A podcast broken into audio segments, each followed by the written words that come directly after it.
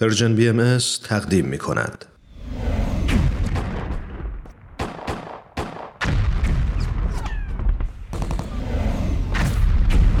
معماران صلح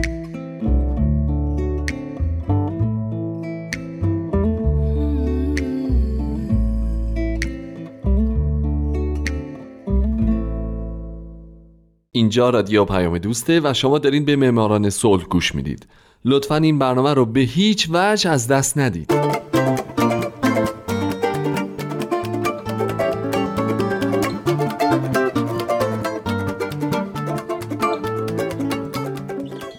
سلام به شما به معماران صلح خوش اومدید. من در این برنامه سعی می کنم به زنان و مردان و شرکت ها و مؤسساتی بپردازم که به خاطر فعالیت هاشون به نوبل صلح دست پیدا کردن. کسانی که یا تمام زندگیشون رو وقف صلح کردند یا در برهه‌ای از زمان کاری کردند که دنیا برای ما جای امتری بشه. من هومن عبدی از شما می‌خوام که به معماران صلح شماره 47 گوش بدید.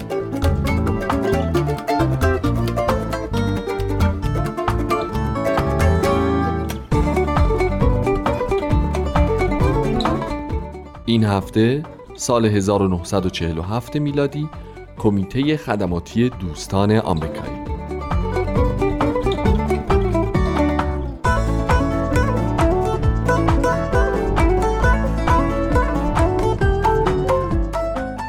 جورج فاکس کفاش انگلیسی حدودای سال 1647 میلادی یک جماعت دینی رو تأسیس کرد با نام انجمن دوستان.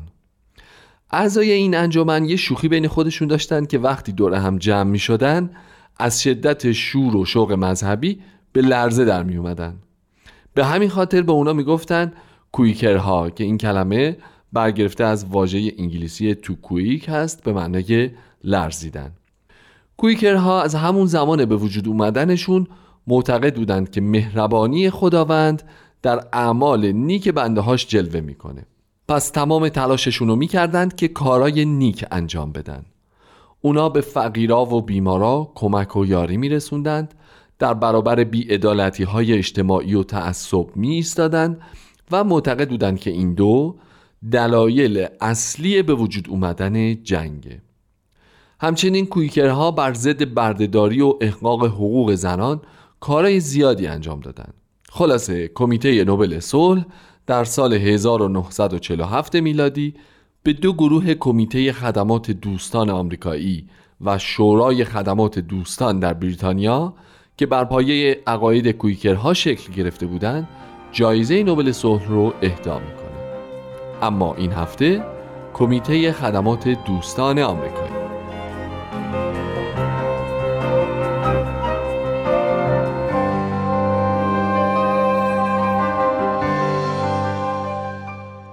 این کمیته کمیته خدمات دوستان آمریکایی یا AFSC در سال 1917 وقتی جنگ جهانی اول در جریان بود تأسیس شد اعضای این کمیته یا کویکرها چون ذاتا با هر نوع خشونتی مخالفن نه تنها به جنگ جهانی اول معترض بودن که خودشون حتی به سربازی هم نمی رفتن. اما در عوض هم خودشون در زمان جنگ به خدمات بشر دوستانه می پرداختن هم کویکرهای جوان و دیگر مخالفین جنگ رو تشویق به این کار می کردند.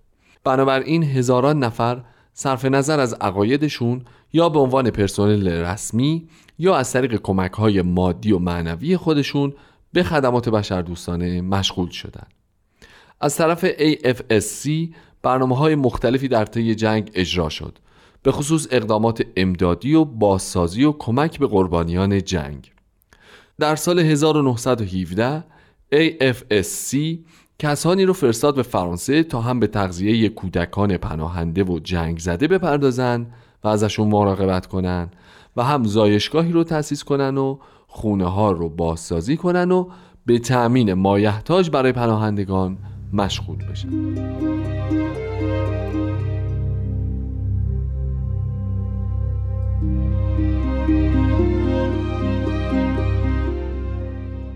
بعد از جنگ در سال 1918 نه تنها کار کمیته تموم نشد که گسترده تر هم شد چرا که اونها به سرزمین های جنگ زده از جمله روسیه، لهستان، سربستان، آلمان، اتریش و کشورهای دیگه نمایندگان خودشون رو فرستادن و اونها با قحطی و مریضی مبارزه و برای کودکان گرسنه غذا تهیه کردند.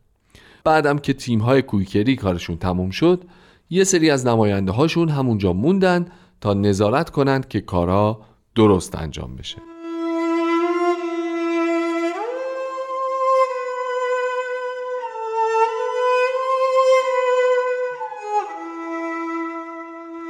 چند سال بعد از جنگ جهانی اول کویکرها یا همون کمیته خدمات دوستان آمریکایی به کارهای بشر دوستانشون مشغول بودن. از جمله در دهه سی که اونا درگیر کمک به فراریان از آلمان هیتلری شدن. همچنین امداد رسانی به کودکان که از جنگ داخلی اسپانیا رنج می بردن یا تغذیه پناهندگان در فرانسه و امداد رسانی به قربانیان بلیتس لندن در زمان جنگ جهانی دوم. البته خوبه که بدونیم بلیتس به واقعی اشاره داره که طی اون در جنگ جهانی دوم در یه دوره 267 روزه آلمان 71 بار شهرهای بریتانیا رو بمبارون کرد.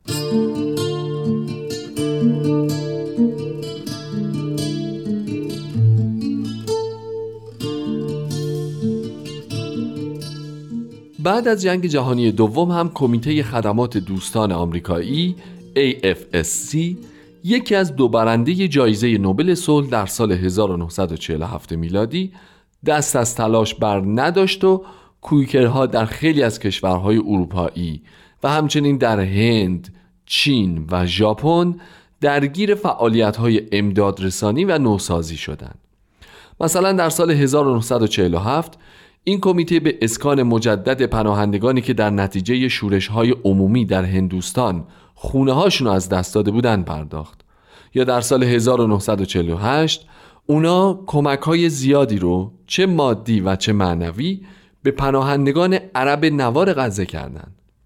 علاوه بر همه اینها جنگ کره، انقلاب 1956 مجارستان، جنگ الجزایر، جنگ داخلی نیجریه، جنگ ویتنام و خیلی اتفاقای ریز و درشت دیگه از جمله زمینه هایی بود برای فعالیت کویکرها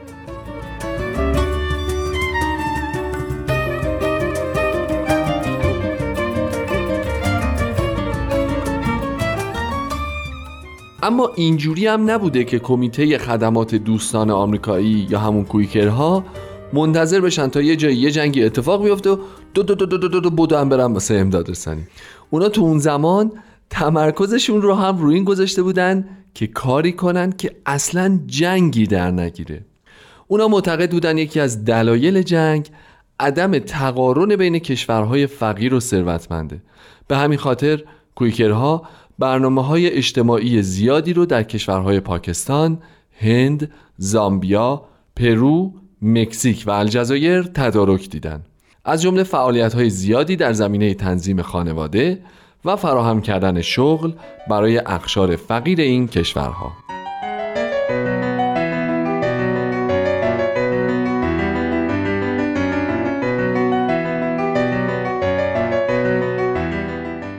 یک کار خیلی جالبی که AFSC انجام داد این بود که در اروپا و آفریقا دیپلمات های نیمه حرفه‌ای که هنوز خیلی تو سیاست وارد نشده بودن اما این استعداد در اونها بود رو شناسایی کردند و اونها رو در کنفرانس های خصوصی و غیر رسمی دور هم جمع کردن تا با هم صحبت کنن و همدیگر رو بهتر بشناسن و اگه سوء تفاهمی احیانا بینشون هست برطرف کنن که اگه چند وقت بعد یه پست کلیدی تو کشور خودشون گرفتن به خاطر این سوء تفاهمات قشون و قشون کشی نکنن این ور اون عالم.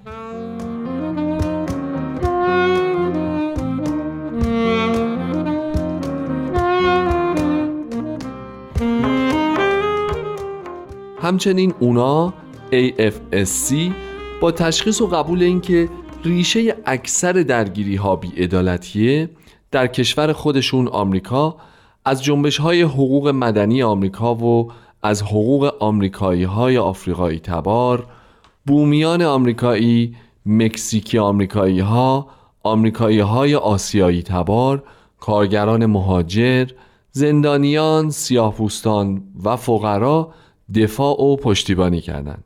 به علاوه این کمیته در سراسر آمریکا با سخنرانی های بسیاری که ترتیب داد سعی کرد افکار عمومی رو به صلح متوجه کنه اونا در این سخنرانی ها و با به وجود آوردن چندین کمپین خواستار پایان دادن به خدمت سربازی اجباری و برچیده شدن نظامیگری شدند.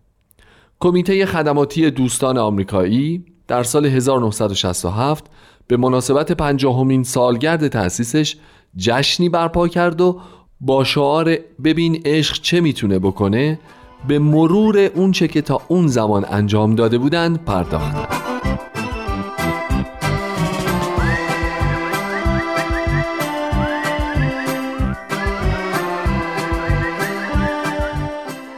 دوستان فارسی زبان باحال و با مرام رادیو پیام دوست این چهل و هفتمین معماران صلح هم مثل چهل و شیشتای دیگه تموم شد. در برنامه 48 به شورای خدمات دوستان در بریتانیا که اون هم یک گروهی که همونطور که اول برنامه گفتم بر اساس مرام و افکار کویکرها شکل گرفته بودند می‌پردازم. مرسی که هفته بعد هم با من همراه خواهید بود.